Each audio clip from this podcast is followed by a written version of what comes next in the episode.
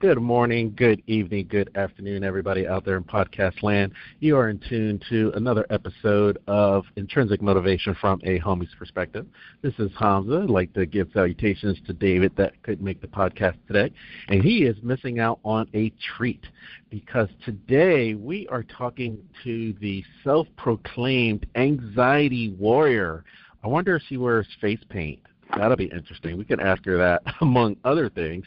Uh, but on a serious note, she has been a psychotherapist for over 30 plus years, and she's helped everyone, all walks of life. And it's not so much just the uh, reading and just dictating what she's read or heard. She's actually lived the life, and she, her personal stories, we're going to hear more about of how she was over uh, able to overcome her anxieties and fears and what have you, and how she can give us some strategies to do the same thing. So, without further ado, I'd like to welcome the Been There psychotherapist, How to Live Without Anxiety, Ms. Elka Scholes. Welcome to the podcast. Thank you. I'm glad you could make it.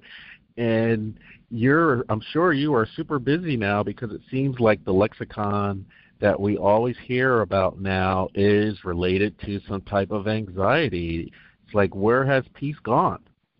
Right, absolutely. That's that's why I started uh, doing the talks and the books because I felt like I was consistently giving people strategies and working through anxiety one thing I, I will say as a little side note, and it may give people that listen to this a little anxiety. I get a lot of marketing messages, and I got a message right before the call that said, in less than six months, we will be in the year 2020. And wow. for those of us that have been around the globe or the earth many times for many years, we never thought 2020 would be here, and it's right around the corner, and that caused a little bit of anxiety. Sure, it does. Sure, it would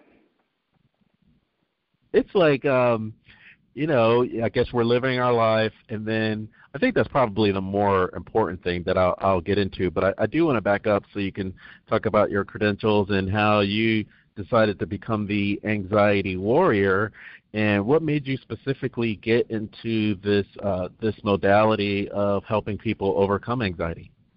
Well uh, as you uh, mentioned is that i have anxiety myself and I had it as a kid, and I didn't realize that, and we didn't talk about it, um, you know, 40, 50 years ago, and a lot of symptoms, a lot of pain and aggravation, frustration, feeling lost, feeling like I had this big secret that um, there was something wrong with me, and I didn't want to let anybody know. And then finally, realizing that it had a name and it was called anxiety. And it it prompted me to do research to dig in to find out how I could overcome it. And the short story is I did go back to school and I earned a master's degree and I'm a registered psychotherapist. I also do art therapy and EMDR and internal family systems. And what I noticed is in my practice, people were coming in pretty consistently with anxiety. And I thought, wow, and our, I don't know how your resources are, but we don't have a lot of resources. And that's why I started doing talks and these radio shows just to let people know that there are strategies, there's hope, you can manage this and um, there's a lot of layers, and that that also made it complicated. So I'm a practical person, and that's why I I really wanted to get that message out there. So that's kind of the I guess the quick version. sure, and you're on the front lines fighting the battle, so definitely absolutely, yeah. Salute you. And and you were saying that generations past, people didn't talk about it and so now it's probably the first generation or the last 20 years or so that we are able to identify what's happening. And before we get into that, I, I, you said as a child you felt lost, and you said that something was wrong with me. You know, sometimes we think that. And I wanted to get your opinion around that statement, something was wrong with me, because mm-hmm. maybe a, a generation ago, there was more of staying in line or coloring in between the lines and the conformity. And if you were out coloring outside the line, something was wrong with you. Versus today, there's more individualization, if you will, and it's okay to be different from other people. So was it more of a conformity that you feel you weren't conforming conforming to what society was asking of you as a child? Well, I think what was happening was I I entered kindergarten and my first language is German. And I always attributed it to my speech. Sometimes I switch my words around, sometimes I I talk backwards and I thought it was because of my first language, and maybe that has something to do with it. However, later I had a mild dyslexia, though that went undiagnosed. So the thing is, I think what was happening is people, you know, I, I think in a way you're right about the conformity, the straight rows, the lines.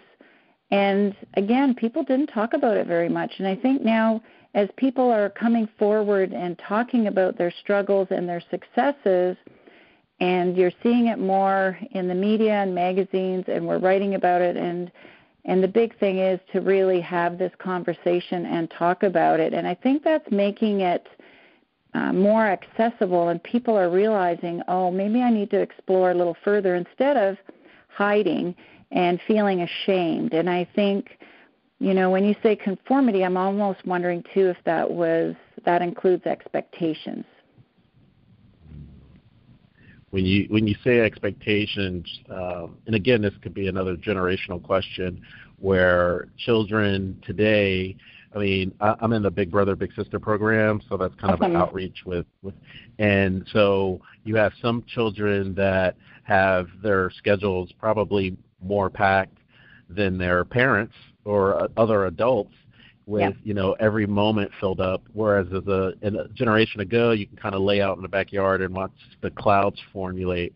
Uh, would that also contribute to anxiety i think it's a little bit of the opposite and uh, good for you to be part of big brothers big sisters they're our charitable uh, sponsor or partner so awesome. i didn't know if you knew that um, no, I actually, uh, nature is an amazing way to connect to this planet and to be aware of self and um, the earth.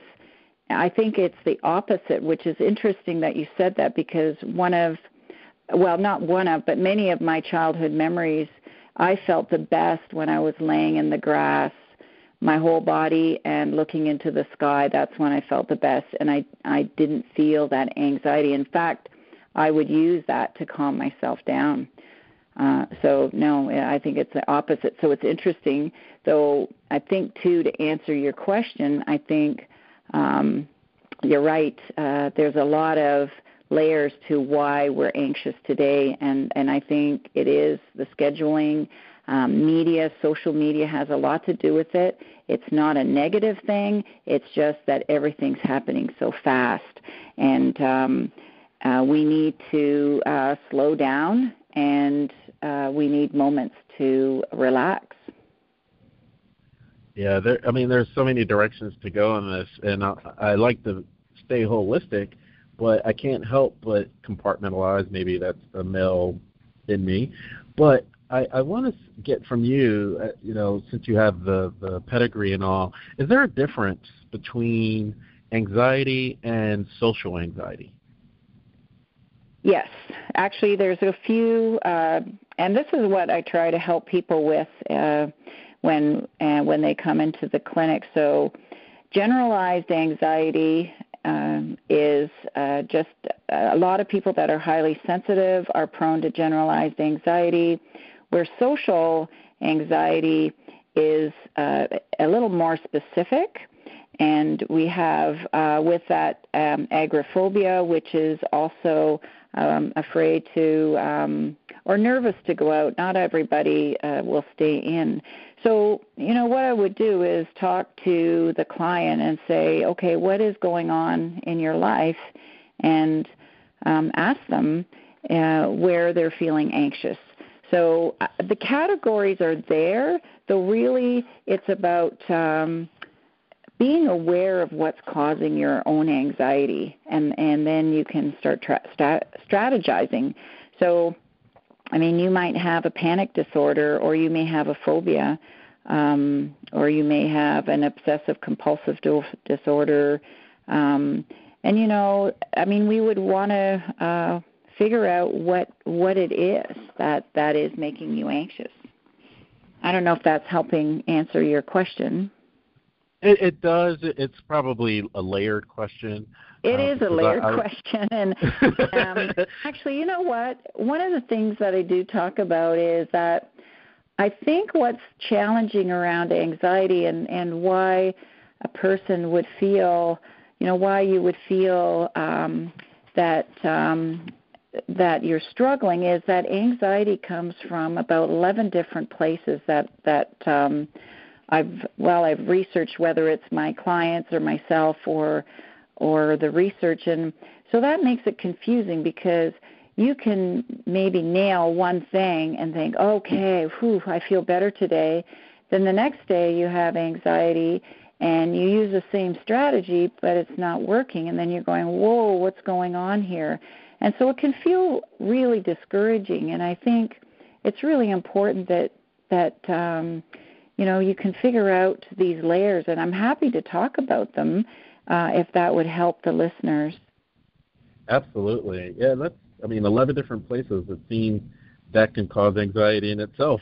yeah, and I don't mean to do it that way, but you know what I notice is if you understand, what I noticed is when when you can understand where this anxiety, and some of it's really simple. So, substances uh, like caffeine, sugar, alcohol, drugs, whether they're pharmaceutical or recreational, can affect the brain and cause anxiety and and even the lack of water.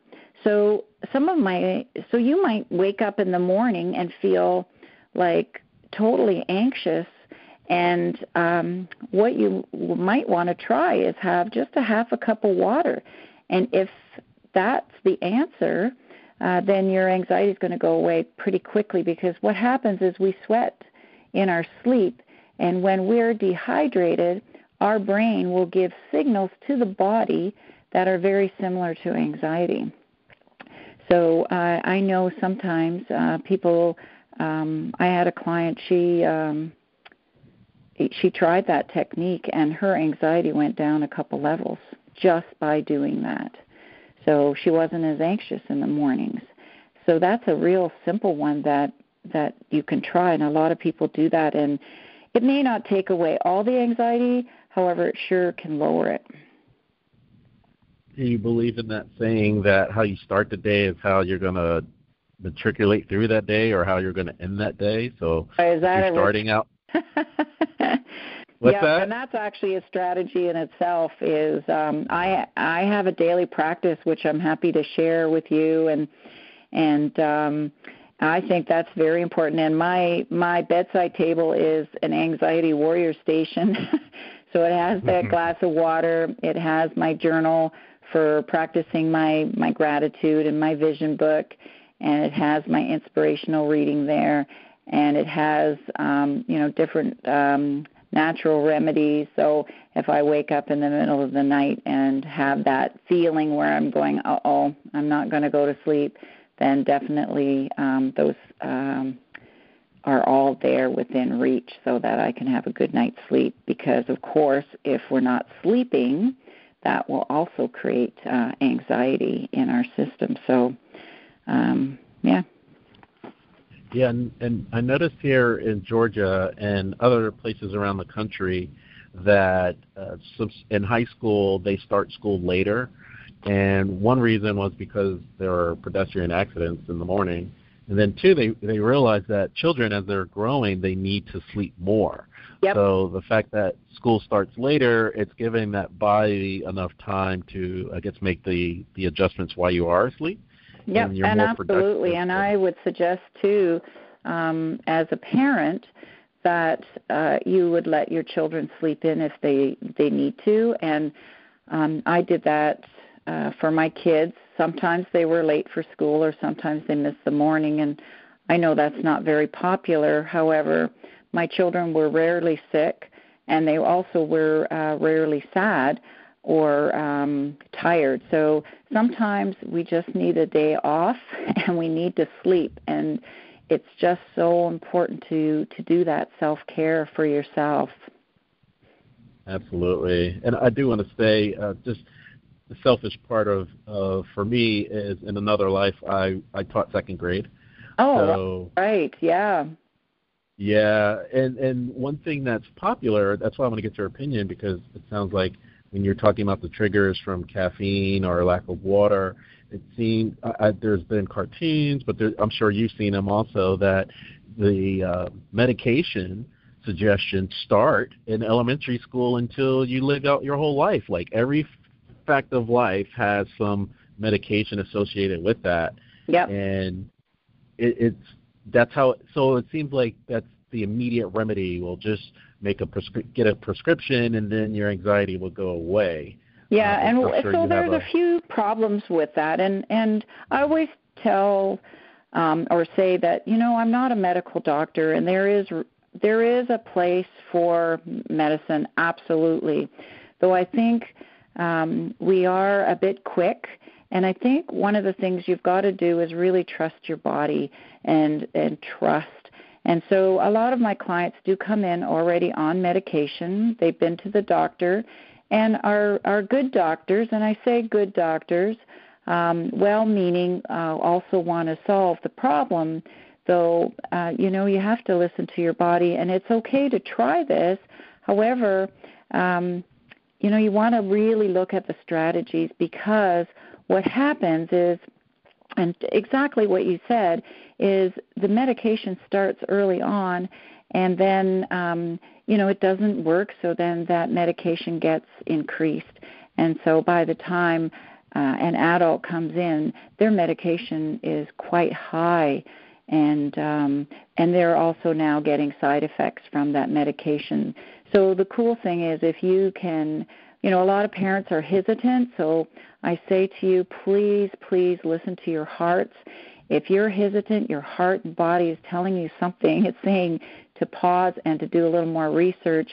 And um, most of the time, and I'm going to say almost all the time, you know, when a client comes in, and it isn't just me, it's when you start pursuing and looking at some different strategies, you can definitely lower your anxiety. And some anxiety is okay. And I don't know if now the t- is the time, but I'd, I'd like to introduce a scale, and it's a really great awareness scale. Would that be okay? Go, absolutely, go for it. Okay, so um, if you can imagine zero to ten, okay, and and what's what I why I like that scale is that children, as soon as they understand numbers, they can use that scale and they can also um, communicate to their family. So so zero is no disturbance. So zero means you're calm. Doesn't necessarily mean that you're happy, but your body is in a calm state. 10 is that you're having that feeling of what I call short circuiting. You you can't put a thought together. It's really difficult to concentrate and you're very upset. So whether you're having stress or your heart is pounding. It doesn't always happen that way. Sometimes you just can't think. So it's that 10 um, is that scale. So what's really important is start noticing, and, and I give this to you as homework, is start noticing when you're a zero and then um, when you're a two or a three or a 10. And it isn't that you have to be the same as me what's important is that you start recognizing when you're going up and down the scale.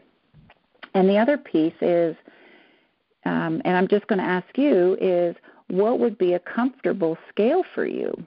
Like, would you be okay at one, or are you okay at four? Hmm. Yeah, I would say for me, one through four, I think I'm fine with.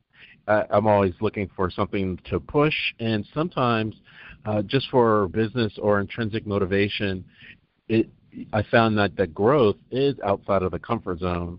So comfort zone would probably be the one or two, but if I if I'm pushing or I feel that I'm pushed then I have to be mindful of, hey, is this for my best benefit? So it's a case by case basis.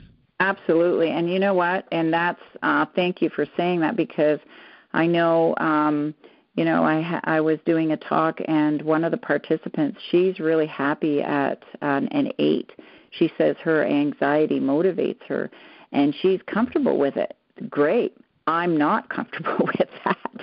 So, you know, it's important just to know what your scale is and to have that self-awareness in your body and your your body just doesn't lie. So your body is going to be um, your barometer. It's going to tell you when you're uncomfortable and just like you said, you know, you know when you're un, in your un, um, your edge and when you're being uh, pushed. So and that's that's a, that's okay. So for me, is um, like right now I know I'm not a zero. However, I don't I wouldn't want to be because I get excited when I talk about this. So I know I'm about a two or a three, and that's okay. Um, if I were to wake up and I was a four or five, and I was already starting to feel that stress, and I didn't want that stress, um, I start using my strategies because it doesn't take me long to zip up to 10. So again, it's like knowing your limits, knowing, you know, what you have in front of you for the day. I mean, we can plan and do our best. However, um, you know, how can we support ourselves? And one of the things I say, if I can give you two words out of this talk or two words out of my book, it's awareness, and the other one is practice, because life is practice. So, um, anyway, so I hope that that that scale would be useful.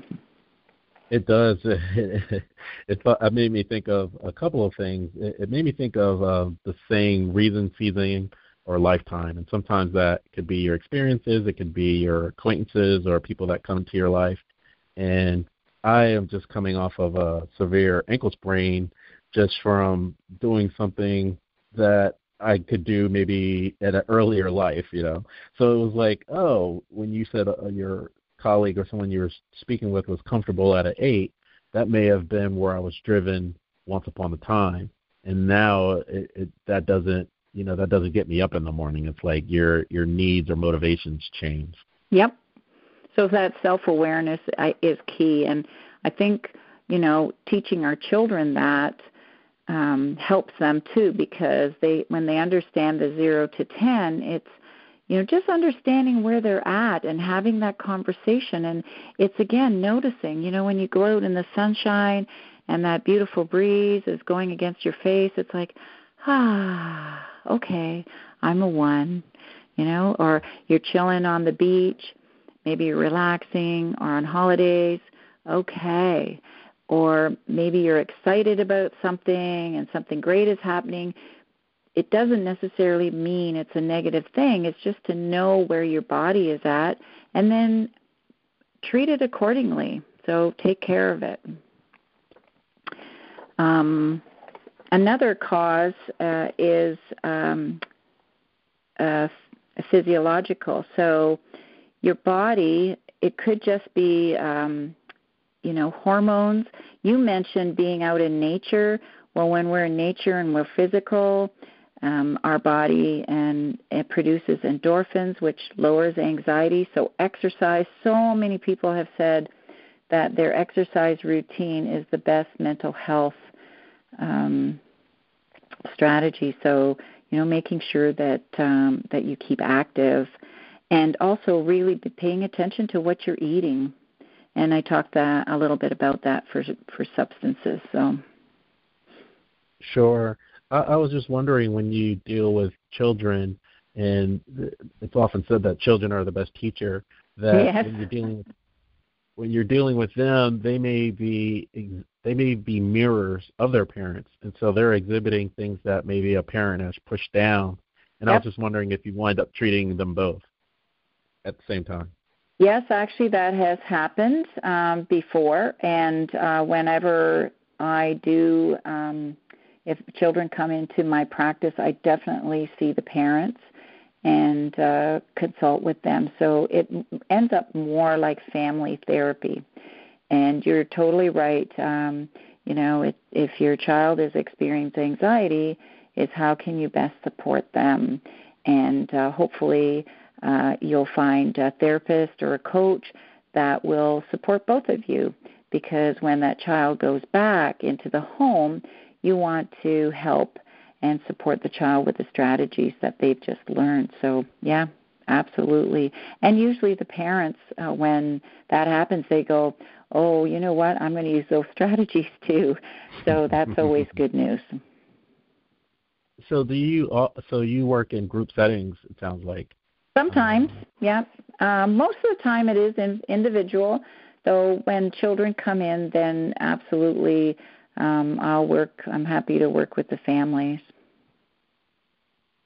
One of your videos on your YouTube channel I was watching, it was talking about relationships and that there's three relationships. If it, if you're between you and one other person, there's you know your take, the other person's take, and then the actual relationship. Do you approach anxiety in the same way, like when you're speaking with uh, colleagues at work, from like conflict resolution to romantic interest?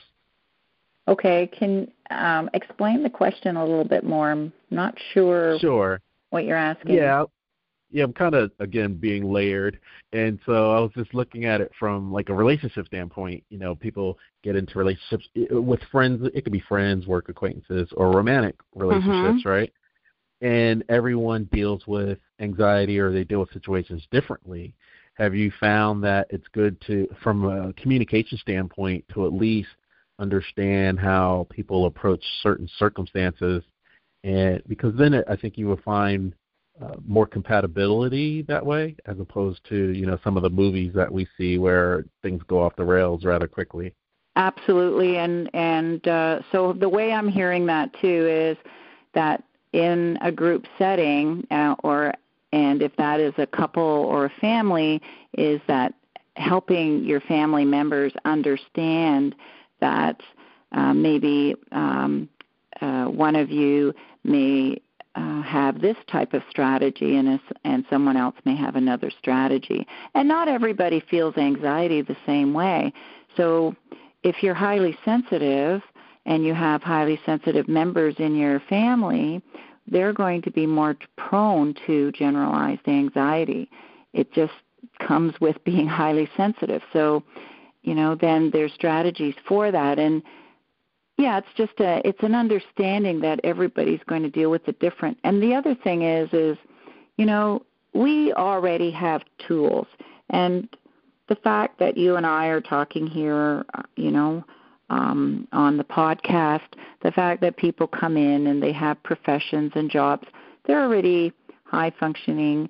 The fact that the kids are in school, uh, they already have strategies. We all have strategies, and what we want to know is a few things: is that those strategies are healthy, so that they're supportive, and then understand that you know a strategy that works for you may not work for me, and that is really okay.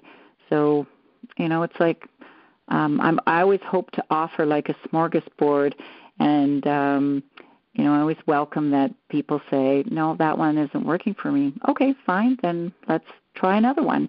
And I think, again, the key is when you do your daily practice is find strategies that work best for you and not do what I do or you do, but um, or what someone else does is, you know, listen again to your body. If it works for you, awesome, and that's that.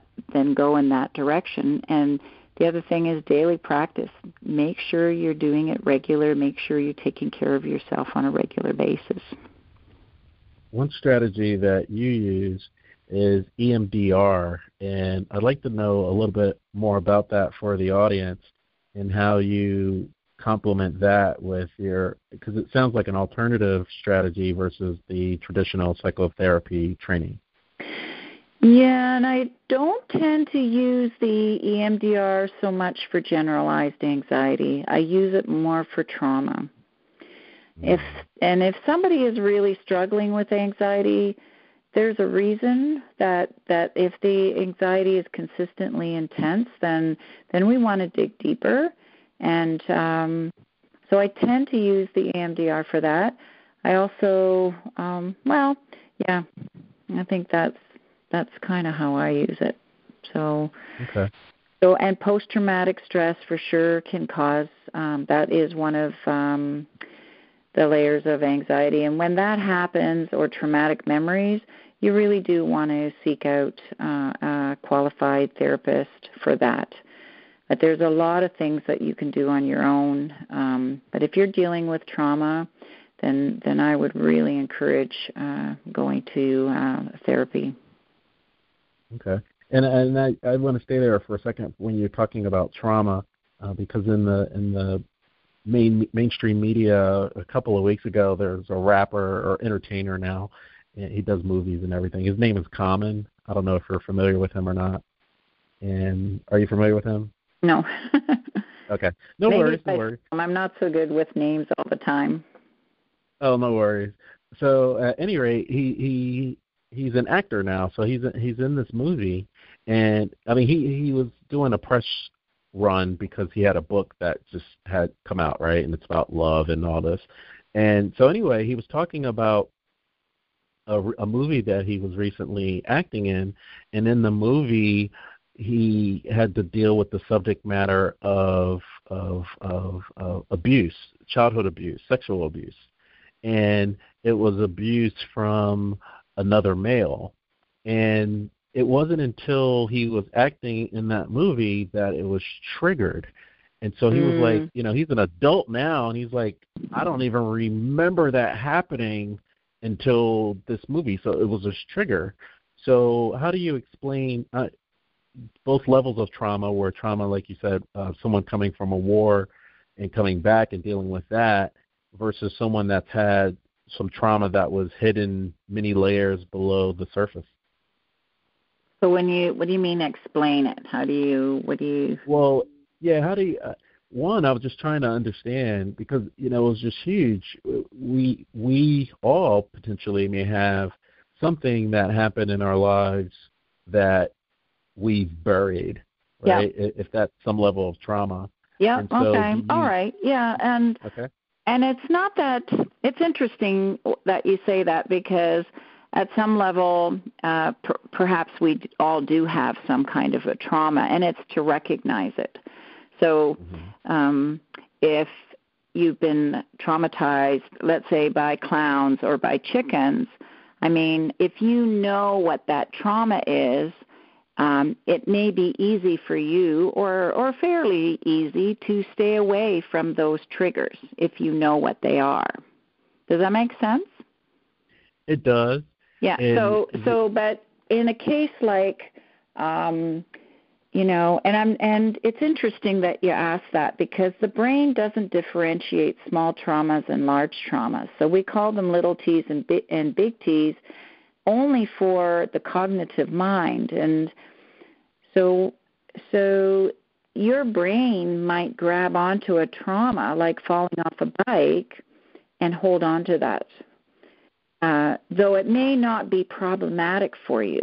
And the brain, this is, and I, I just want to encourage you too, is the brain's equipped to process trauma. So, uh, like the the rapper, he may have processed a lot of it, and um, you know, until he was face to face with it again, he he was triggered. So that could happen.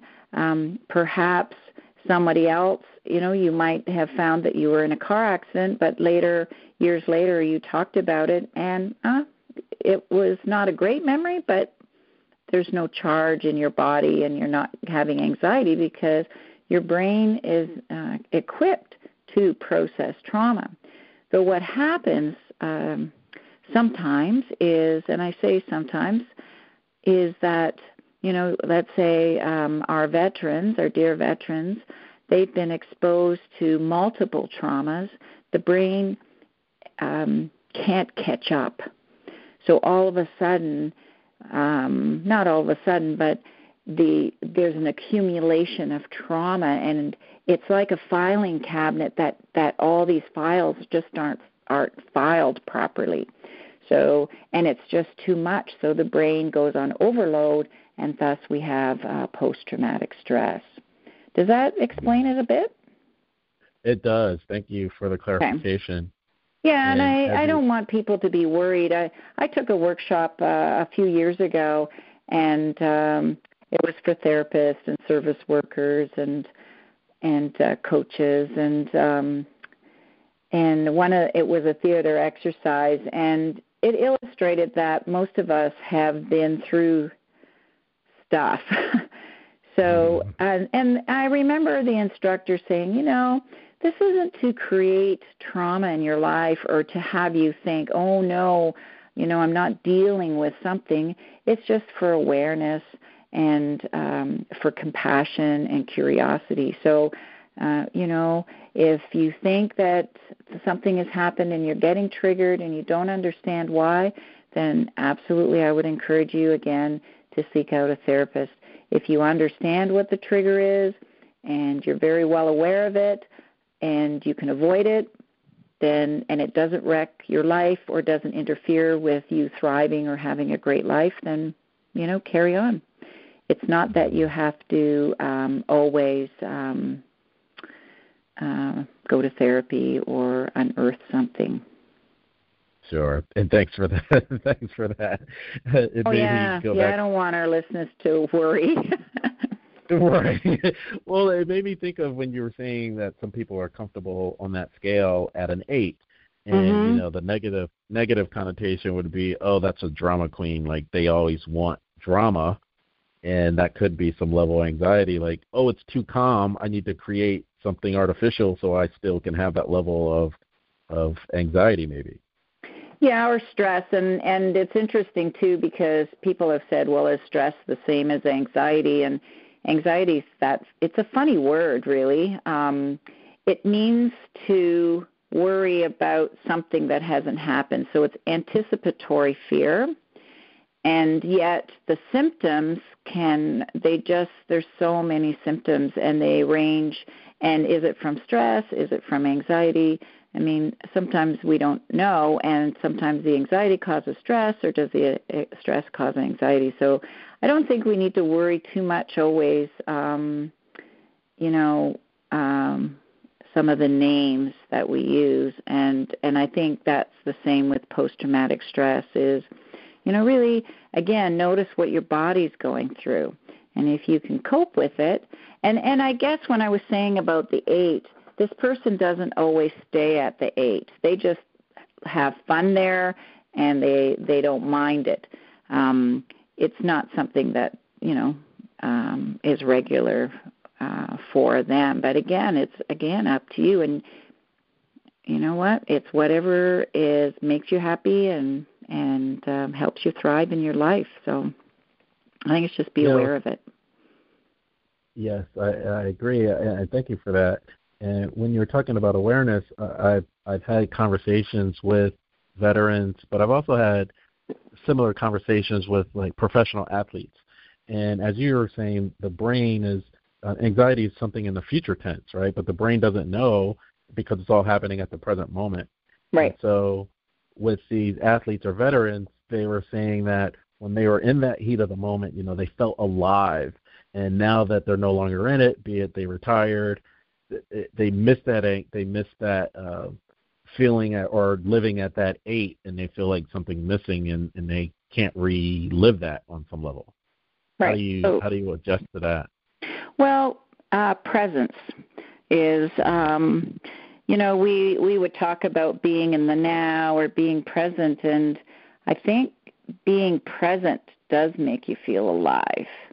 So when mm-hmm. we're currently present, when we're really aware of where we are, what we're doing, that's pretty exciting. So if we can get to that place and it doesn't require being on the edge of our lives. I mean, there are a lot of people, you know, they go for that, whether they're a race car driver or parachute jumper or they're running rapids it's not always necessary. You might want to try being very present, whether it's you're in your garden, whether you're cooking, whether you're with your children. That can be really exciting. So, um, and that's something I practice myself, and I encourage my clients to practice is presence. And then we don't worry because right at this very moment, life is really good. So, uh, you know, we're being present, and um, yeah, we can feel pretty, pretty inspired, pretty passionate by being present for sure. And of Absolutely. course, there's all little offshoots on that. we could Absolutely. do another. We could do another talk on passion and being present. Yeah, if the person's if if they're not present, they're like, "Huh, where are you? Come back here." mm-hmm. Absolutely, and and we do it. We do it right. We, and I think that happens is we get futurizing, and it's not. And again, it it's not about. It's okay to plan. However, but if we're living in the future, or if we're living for that next appointment or the next event, we're not being present with what's going on right now and the now is exciting. I mean, it's fun and and yeah, I mean, there's all kinds of things that happen when you're present. So you know, you don't want to miss it. that, that's a. Could you stay there for one second because there, I, I I constantly work on this, but I and I've run into other people. I guess we're we were called type A's or capital A's, but it's like you're saying you're always living for that next win where you just had a win and you don't even appreciate that. Yep. So it's the perspective of, like you said, staying present, but how do you marry the two? Like, I don't want to rest on my laurels, and I still got to work on tomorrow's win. Can that be done? Can you do both? I think so. I think that's the rest of that is called balance. yeah. and and you know what? Again, I want to just encourage you because you know sometimes we get a lot on our plate, and actually that's a cause of anxiety is reality.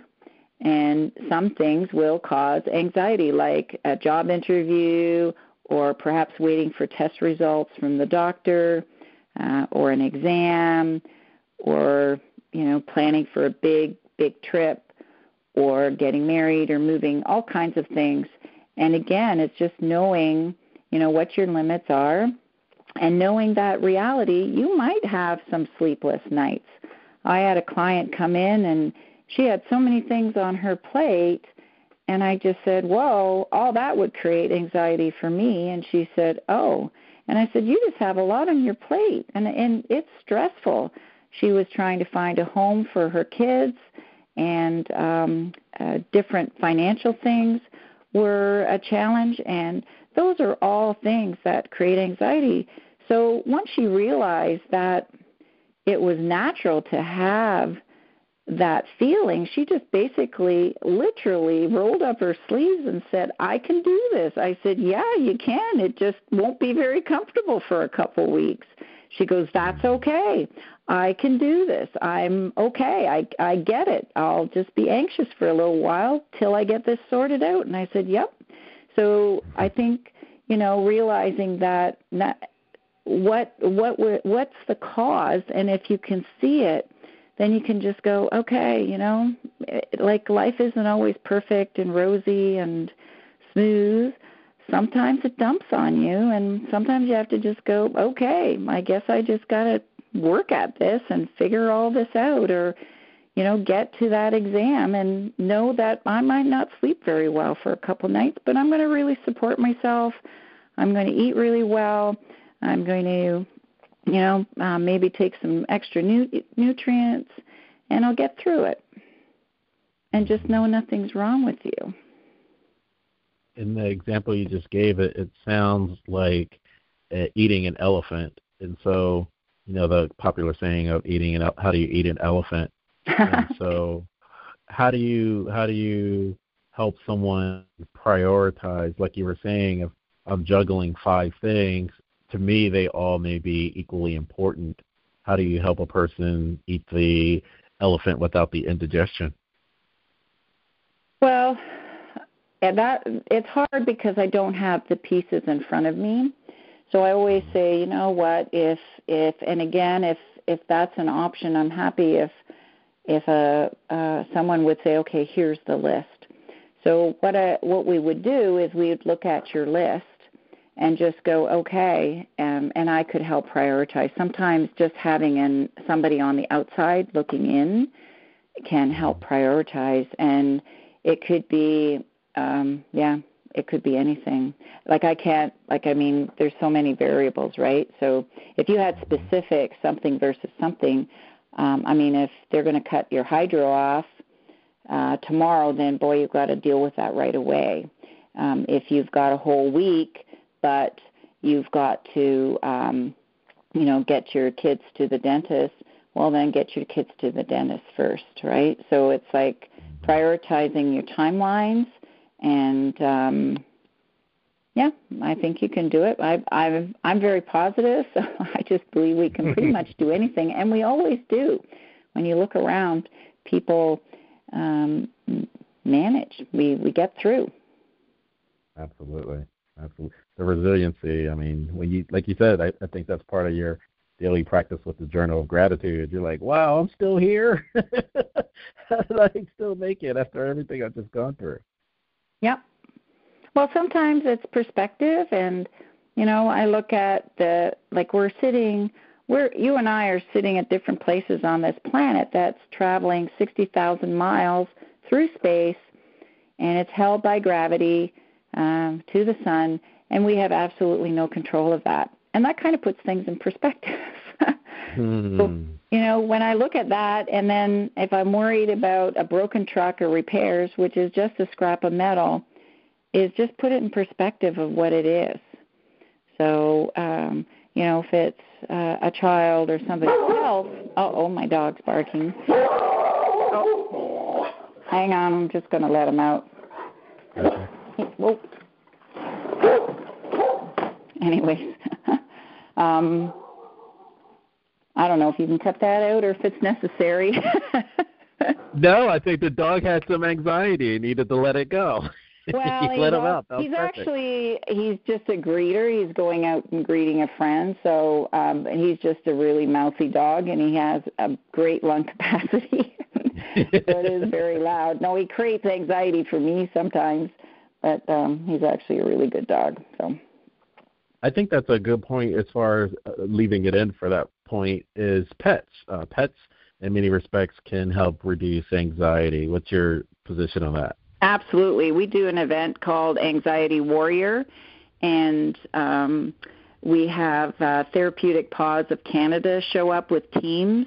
And this year we had a horse uh, do, uh, doing equine therapy, and uh, it was amazing. Yeah, animals are truly amazing.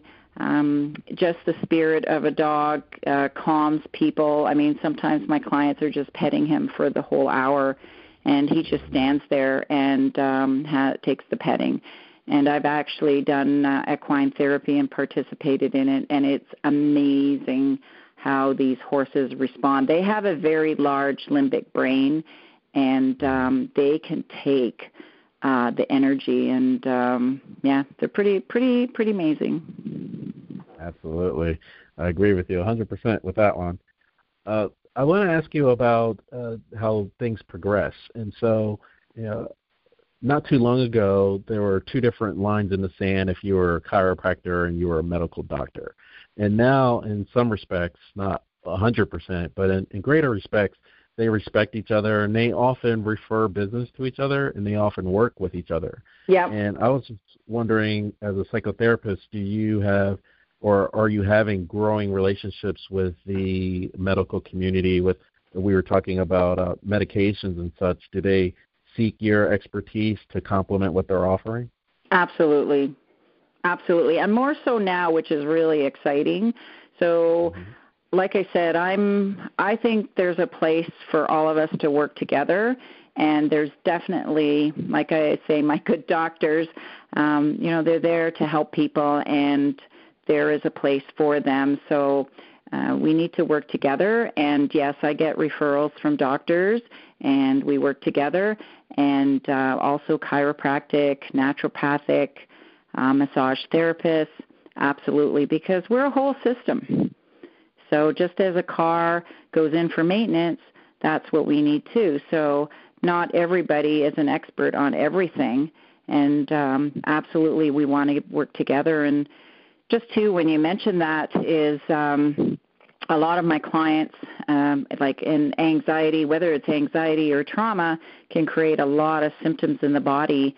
And um, once the mind is calmed down and the brain is healed, a lot of these symptoms go away.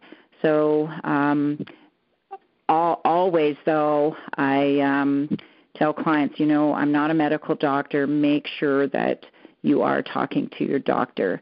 Uh, they, you know, we do definitely work together because you don't want to miss a physical symptom. And um, so, yeah, definitely, um, it's a um, a team relationship for sure. Are you familiar with Louise Hay? Absolutely, she's one of my heroines. Isn't Absolutely. she? She's awesome.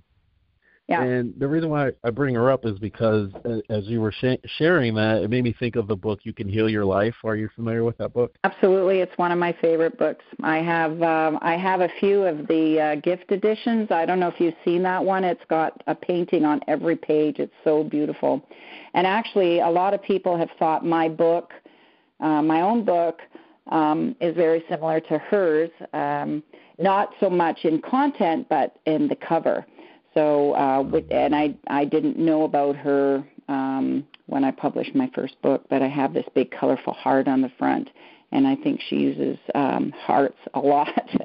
so, um, yeah, she's a great fan, or yeah, I'm a great fan of her actually, and I I know she's not with us anymore though.